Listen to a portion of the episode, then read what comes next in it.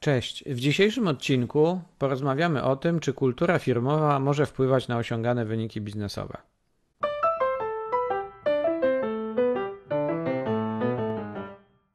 Niezapracowani. Podcast o sukcesie i wolności w biznesie. Zapraszam, Filip Nowicki.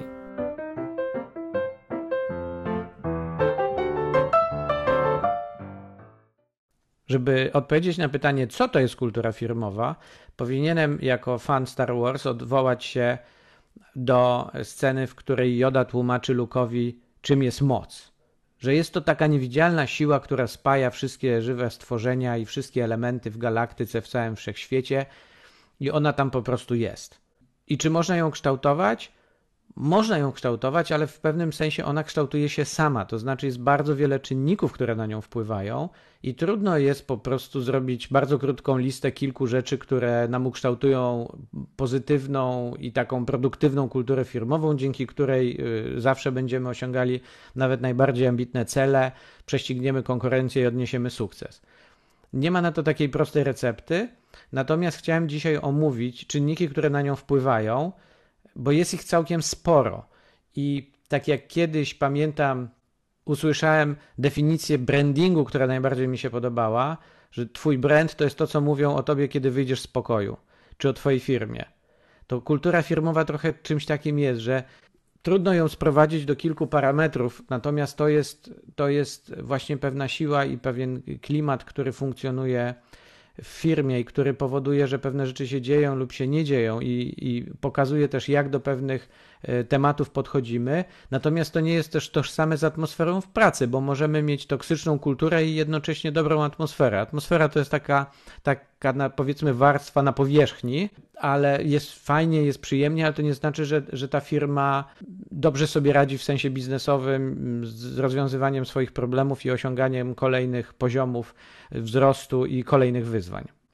To, na co trzeba zwrócić uwagę, to czy przypadkiem nie mamy do czynienia z taką sytuacją, że kultura wpływa negatywnie na wyniki i negatywnie na ludzi. I po czym można to poznać? Myślę, że najlepszym papierkiem lakmusowym jest tutaj nowy pracownik. Zaobserwujcie w swojej firmie, jak wygląda, jak zachowuje się nowy pracownik, ile ma energii, chęci do nauki, chęci do pracy, do stawiania czoła wyzwaniom i jak ta sama osoba zachowuje się po kilku miesiącach. Jeżeli zobaczycie, że spędza czas w kuchni, na pogaduszkach, miga się od roboty, albo po prostu już przestaje wykazywać taką inicjatywę, czy przestaje być osobą widoczną na tle całego zespołu, to znaczy, że ta osoba nauczyła się reguł, które w tym zespole obowiązują, i być może jedną z tych reguł jest właśnie to, żeby się nie wychylać, nie być zbyt ambitnym, bo wtedy ktoś ci dołoży roboty, bo zobaczy, że możesz y, uciągnąć więcej. A nikt, mówiąc kolokwialnie, nie chce być frajerem w firmie i brać na siebie najwięcej pracy za innych, tylko dlatego, że po prostu mu się chce i jest ambitny, prawda? No więc jakie czynniki wpływają na kształtowanie tej y, kultury? Jeżeli wasze aktualne cele i wyniki, które osiągacie, są przedmiotem codziennych rozmów, to, to to będzie oznaczało, że wszyscy są ich świadomi, wszyscy na nie zwracają uwagę, wszyscy kierują się tymi wynikami i tymi celami jak drogowskazami i siłą rzeczy ich uwaga jest skupiana w tą stronę, czyli również ich czas w ślad za tą uwagą będzie poświęcany na to, żeby za wszelką cenę zrealizować cel i podciągać wyniki jak najbardziej do góry. Innym elementem, czynnikiem wpływającym na kulturę jest sposób rozwiązywania problemów.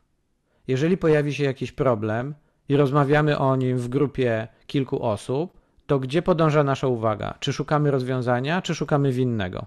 Zdrowy sposób rozwiązywania problemu, jeżeli nazwijmy to problem jest tak zwanym pożarem, czyli sytuacją, którą musimy natychmiast uratować, natychmiast zmienić, najzdrowszy sposób jest taki: po pierwsze, gasimy pożar, czyli szukamy rozwiązania najszybszego, nawet najprostszego i tymczasowego, ale najszybszego, które spowoduje, że ten ogień ugasimy. Po drugie, jak już sytuacja jest opanowana, analizujemy tą sytuację i szukamy przyczyny tego pożaru, czyli dlaczego wystąpił problem. Jeżeli ten problem miał związek bardzo bliski z działaniem jakiejś osoby, to nie traktujemy tej osoby jako winnego, tylko traktujemy tą osobę jako tą praprzyczynę, nazwijmy, wystąpienia problemu i staramy się przyjrzeć, czy na stanowisku pracy tej osoby, w jej narzędziach, sposobie pracy czegoś brakuje albo coś funkcjonuje nie tak, że ten problem wystąpił. Być może osoba, która nazwijmy to jest źródłem problemu, y, y, jest tym źródłem problemu zupełnie nieświadomie i nie zawiniła czy nie, nie zrobiła niczego intencjonalnie, tylko być może nie miała wiedzy na temat czegoś, co y, należałoby w tym momencie wiedzieć i nie potrafiła zobaczyć, że ten problem tam rośnie, aż w końcu wybucha i rozlewa się po całej firmie, jest, jest wielkie zamieszanie. Także, a jeżeli taka sytuacja jest, że ta osoba nie miała narzędzi, czy wiedzy, czy doświadczenia, żeby sobie z tym poradzić, no to trzeba postawić jakby tej sytuacji, stawić czoła w taki sposób, powiedzieć sobie, no dobrze, ale ten pracownik, jeżeli mówimy o pracowniku takiego szeregowego szczebla, no ma jakiegoś menedżera, lub być może właściciel firmy jest, czy CEO jest tym menedżerem bezpośrednim, no to to nie jest problem tylko tego pracownika, to jest również problem tego menedżera, czyli dlaczego menedżerze dopuściłeś do sytuacji, że na stanowisku tej pracy może wystąpić coś takiego. Czyli jakby mówię tutaj o tym, w jaki sposób staramy sobie y, poradzić z problemem, w żadnym z tych etapów nie widzę miejsca na szukanie winnego, bo z reguły winnego nie ma. A nawet jeżeli jest, to doprowadzimy do, do sytuacji, właśnie zaczniemy tworzyć taką kulturę, która będzie kulturą polowania na czarownicę, a jakby znalezienie winnego, w cudzysłowie mówię tego winnego, y, nigdy nie rozwiązuje samego problemu, tylko, tylko podnosi ciśnienie i podgrzewa atmosferę. Kolejny sposób y, na kształtowanie kultury y, to są podejmowane decyzje, czyli sposób, w jaki decyzje są podejmowane. Czy decyzję podejmujemy w oparciu o dane, czy o widzimisię kogoś, nawet bardzo doświadczonego i, i mądrego menedżera, czy właściciela. Decyzje y, podejmowane w 100% intuicyjnie są dla reszty zespołu nieprzewidywalne. To znaczy, w zależności jaki kto ma humor, czy jaki kto ma dzisiaj pogląd na jakieś sprawy, może podjąć taką czy inną decyzję. W jaki sposób ludzie ma, mają się z tego czegokolwiek nauczyć? W jaki sposób mają budować swoje doświadczenie? Raczej będą żyli w strachu i w obawie, że robią coś wbrew decyzji czy wbrew opinii swojego przełożonego, dlatego że nie są w stanie domyślić się, jaka ta opinia czy ta decyzja tego przełożonego w tym miejscu by była. W związku z czym lepiej jest te decyzje opierać o argumenty, które są też dostępne i jakby przewidywalne dla wszystkich. Dzięki temu ludzie nauczą się znacznie szybciej podejmować dobre decyzje, bo będą wiedzieli, do jakich informacji się odwołać, żeby taką decyzję podjąć. Kolejny czynnik to język komunikacji. Jak, na przykład w jakiej formie menedżerowie udzielają feedbacku. No tutaj pewnie jesteście sobie w stanie wyobrazić, że rozpiętość tego, jakim językiem się komunikujemy, w jaki sposób udzielamy feedbacku i czym ten tak zwany feedback tak naprawdę jest, czy jest y, właśnie prawidłowo przekazaną informacją zwrotną, czy jest ochrzanem, czy jest wybuchem złości, czy wręcz wzniecaniem awantury na forum całej firmy na, na korytarzu. Pewnie słyszeliście różne przerażające historie, jak czasami menedżerowie potrafią zareagować. Rozumiem emocje, bo czasami one są wysokie, ale język komunikacji, ta kultura komunikacji bardzo wpływa na to, was menedżerów, bardzo wpływa na to, jak pozostali ludzie w firmie się komunikują i jak się traktują. Następnie podział odpowiedzialności między działami i rozwiązywanie konfliktów związanych z e, zachodzeniem czasami na siebie obszarów odpowiedzialności różnych zespołów, różnych działów, które funkcjonalnie zostały stworzone do realizacji różnych celów, ale oczywiście wiadomo, że klienci czy zamówienia, czy inne procesy biznesowe przepływają przez te wszystkie działy, w związku z czym na styku czasami pojawiają się jakieś konflikty. Ktoś nie zdążył na czas, a ktoś nie powiedział, a ten nie uprzedził i, i powstaje konflikt. Jasność i czytelność podziału tego odpowiedzialności i jasność i czytelność komunikacyjna w ramach tej ciągłej pracy bieżącej bardzo będzie mocno wpływało na to, jaką, jaka kultura kształtuje nam się w, firmie. W ślad za tą odpowiedzialnością kolejnym czynnikiem jest sposób reakcji na błędy. Znowu, czy jest to szukanie, czy jest to szukanie y, winnego, czy jest to szukanie błędu, nazwijmy to systemowego i zalepianie dziury w naszym procesie, tak żeby ten błąd nigdy więcej nie wystąpił. Również znowu język i komunikacja, wzajemne traktowanie się ludzi w sytuacji rozwiązywania czy znajdowania takiego błędu bardzo silnie kształtują pewne przyzwyczajenia i bardzo silnie kształtują tą kulturę organizacji. Kolejnym czynnikiem jest dążenie do najwyższych standardów pracy i osiąganie najwyższych wyników lub akceptowanie niskich standardów. Gdzieś na tej skali, gdyby tutaj stworzyć skalę, gdzieś prawdopodobnie jesteście w stanie umieścić siebie i swoje firmy, i im mocniej dążycie do, do wysokich standardów, nawet wychodzących znacznie poza to, co powiedzmy przyjęte jest jako normalność w branży, załóżmy, czy w tym zawodzie, jeżeli tą wskazówkę macie przesuniętą dalej, to y, i w waszej firmie poziom, poziom oczekiwanych standardów pracy jest jeszcze wyższy, to będziecie tworzyć bardzo silną i stabilną kulturę, która również będzie dla ludzi wymagająca, bo będzie trzeba tym standardom sprostać, a w sytuacji, kiedy akceptowane są niskie standardy, do pracy i do wyników generalnie będzie podchodziło się z trochę mniejszym napięciem, mniejszą odpowiedzialnością, takim poczuciem własnej odpowiedzialności. Siłą rzeczy to będzie osłabiało firmę. Kolejny czynnik to ustalanie zasad i wyciąganie konsekwencji, czyli mówię tutaj o regułach powszechnie obowiązujących i dotyczących absolutnie wszystkich, począwszy od właściciela po recepcjonistę czy kierowcę. Są pewne elementarne zasady współpracy, elementarne zasady załatwiania pewnych spraw, które, czy rozwiązywania pewnych sytuacji, które w firmie się pojawiają. I wraz z tymi zasadami musi funkcjonować mechanizm wyciągania konsekwencji w sytuacji, kiedy te zasady są łamane. I ten mechanizm wy, wyciągania konsekwencji musi być bezwzględny, to znaczy te konsekwencje muszą się pojawiać w każdej sytuacji, kiedy Y, zauważymy naruszenie zasad, niezależnie od tego, kto taką zasadę czy taką regułę złamie. Czy jest to menedżer, nasz y, najdłużej pracujący pracownik, czy najbardziej sympatyczna osoba w firmie. To nie ma znaczenia. Ta konsekwencja musi być żelazna. Natomiast nie chodzi mi o to, że, że y, należy te osoby karać w jakiś niesamowicie dotkliwy sposób.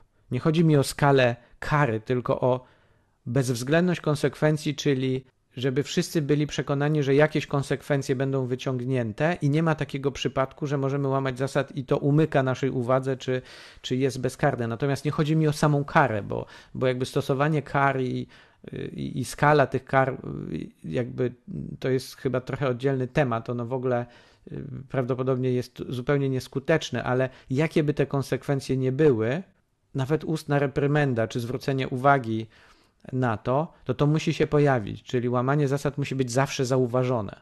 Kolejny element, który wpływa na kształtowanie kultury firmowej, to są wspólne wartości. W firmach mniejszych raczej się o tym nie rozmawia, natomiast kiedy ten zespół już jest większy i kiedy te więzi międzyludzkie nie są takie silne jak w firmie, nie wiem, 20, 25, 30 osobowej, to w którymś momencie warto porozmawiać w szerszym gronie pracowników po to, żeby wyłonić listę tych wartości, co do których wszyscy się zgadzamy, że one w naszej firmie obowiązują. I to też będzie taki, taka wskazówka, co ludzie uznają, że jest naszymi wspólnymi wartościami. Możecie tutaj usłyszeć katalog przeróżnych wartości, w zależności też kto w którym miejscu czy w którym dziale pracuje.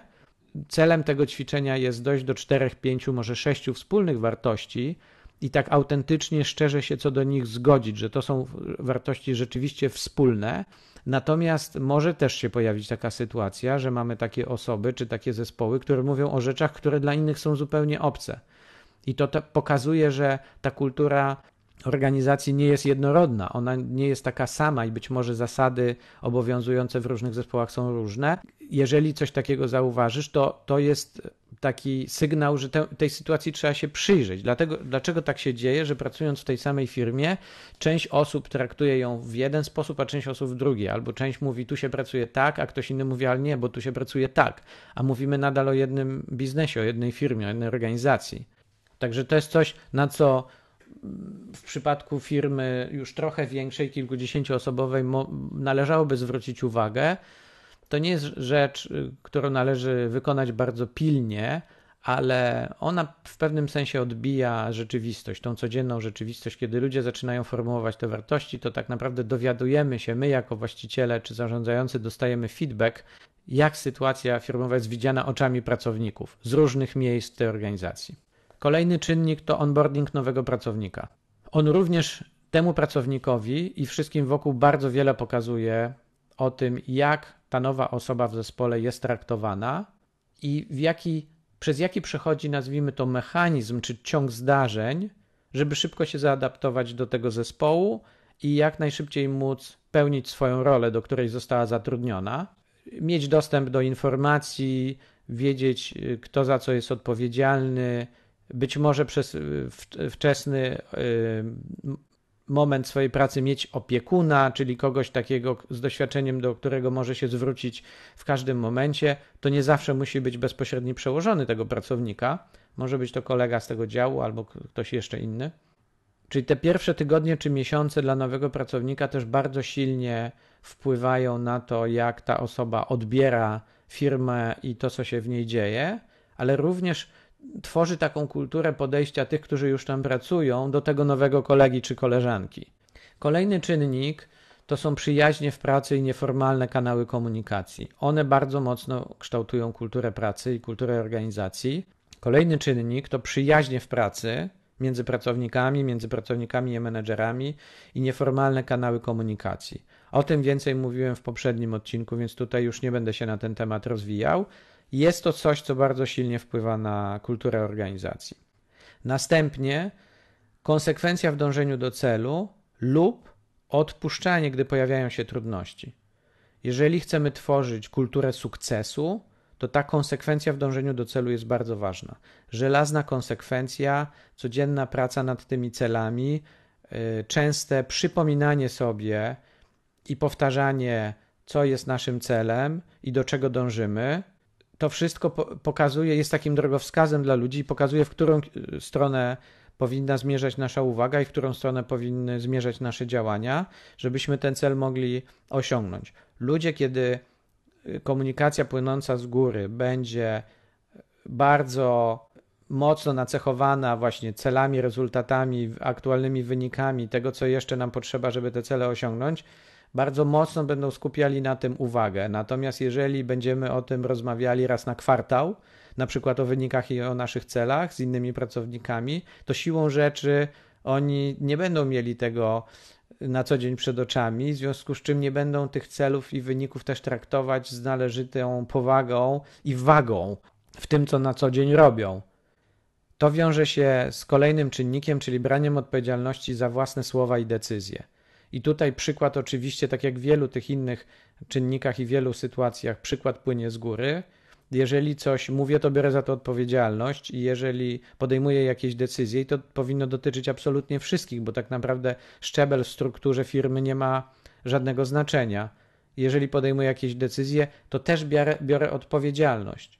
Jeżeli decyzja okaże się błędna, to nie boję się o tym powiedzieć. Podjąłem złą decyzję, to, to była błędna decyzja. Być może ktoś z Was doradzał mi inaczej i mieliście rację, ale jesteśmy tu, gdzie jesteśmy. Kolejnym razem będę na pewno dużo bardziej uważny i, i postaram się bardziej słuchać innych głosów. I tyle wystarczy. Jakby wystarczy potwierdzić, że jestem świadomy tego, że to była moja decyzja, moje słowa. Nie unikam odpowiedzialności, ale również nie zamierzam zagłębiać się w przeszłość i spędzać czas teraz y, nie wiadomo jak długi na analizowaniu, y, co było dobre, co było niedobre, po prostu trzeba iść do przodu. Ważnym czynnikiem, który wpływa na kulturę firmową, jest też sposób traktowania pracowników, partnerów i dostawców. I mówię tutaj o tym, jak właściciel, czy szef, czy prezes podchodzi do swoich podwładnych, o tym, jak menedżerowie podchodzą do swoich pracowników ale również jak pracownicy traktują się nawzajem, jakim językiem e, do siebie mówią, ale również jak pracownicy na wszystkich szczeblach podchodzą i traktują do partnerów firmy, dostawców, do tych wszystkich najbliższych zewnętrznych podmiotów i współpracowników, którzy siłą rzeczy pomagają Wam tworzyć ten biznes, który rozwijacie. I jakby w samym słownictwie, emocjach, e, kulturze komunikacji dużo da się wyczytać. I oczywiście wszyscy mamy takie doświadczenia, że czasem na swojej drodze spotykamy takie firmy, z którymi przyjemnie jest pracować, czy jako dostawca, czy jako klient, e, czy jako pracownik, i też takie, gdzie no nie ma tej takiej satysfakcji. No tak jakby czegoś tam brakowało, albo te relacje są takie suche, oczywiście co, coś, co tam mamy do zrobienia, zrobimy i jest ok, i oni nam zapłacą, ale jakby to nie daje takiej dodatkowej frajdy. Myślę, że to jest taki czynnik, który pomimo tego, że trudno go jakoś prosto zdefiniować, to jednak można go czuć i on wiele mówi o tym, jaka kultura funkcjonuje w tej danej organizacji. Na koniec chciałem powiedzieć o identyfikacji pracowników z firmą, celami i misją. Już sam fakt, że ludzie są świadomi tego, jakie są cele i gdzie jesteśmy względem tych celów jako firma, czy jako dział, czy ja osobiście jako jeden z pracowników, mówi bardzo wiele o tej identyfikacji. Jakby sama świadomość, czym te cele są i gdzie my jesteśmy, jak daleko, czyli jak blisko jesteśmy do osiągnięcia tych celów, a dalej to się przekłada nie tylko na cele, ale również na misję, jeżeli taka została sformułowana i gdzieś funkcjonuje. To pytanie, czy ona jest na tylko oprawiona w ramkę w korytarzu, może gdzieś na stronie www, czy faktycznie ta misja to jest coś, coś co czuć na co dzień, o czym ludzie świadomie mówią, również y, dzielą się tą misją y, z osobami spoza firmy. Czy to jest takie na papierze i na pokaz, czy to jest takie taki element naszego krwioobiegu, że żyjemy i oddychamy tą misją, tymi celami, jakby wszyscy jesteśmy bardzo świadomi, co my tutaj razem tworzymy i, i, jaki to ma cel, jaki to ma sens, dlaczego to jest dla nas ważne, dlaczego to stanowi wartość, jakąś taką uniwersalną, poza parametrami biznesowymi, ale że na przykład mówienie w ten sposób naszej firmie, że ona światu dostarcza, czy klientom dostarcza coś, jakąś wartość, którą możemy opisać czy zdefiniować, i w efekcie naszego działania sukces czy życie prywatne tych ludzi jest przyjemniejsze albo pełniejsze, albo osiągają większą satysfakcję w tym, co robią. Nie mam pewności, czy ta lista czynników wpływających na kulturę jest wyczerpująca, natomiast to są wszystko rzeczy, które ja zaobserwowałem w swojej drodze zawodowej i na koniec mogę tylko dodać, że należy się im przyglądać, należy jakby mieć pewnego rodzaju uważność i wyczulenie na to, jak te rzeczy się kształtują, bo tam mogą przenikać w waszą stronę takie delikatne sygnały, które będą pokazywały, czy dzieje się dobrze, czy dzieje się źle, czy ta kultura organizacji jest nastawiona na sukces, jest taka produktywna, czy raczej jest taka leniwa, spowalniająca działanie i tolerująca przeciętne standardy pracy, przeciętne wyniki i, i przeciętne przykładanie się do tej pracy. To wszystko na dzisiaj. Dziękuję i pozdrawiam. Do usłyszenia w kolejnym odcinku.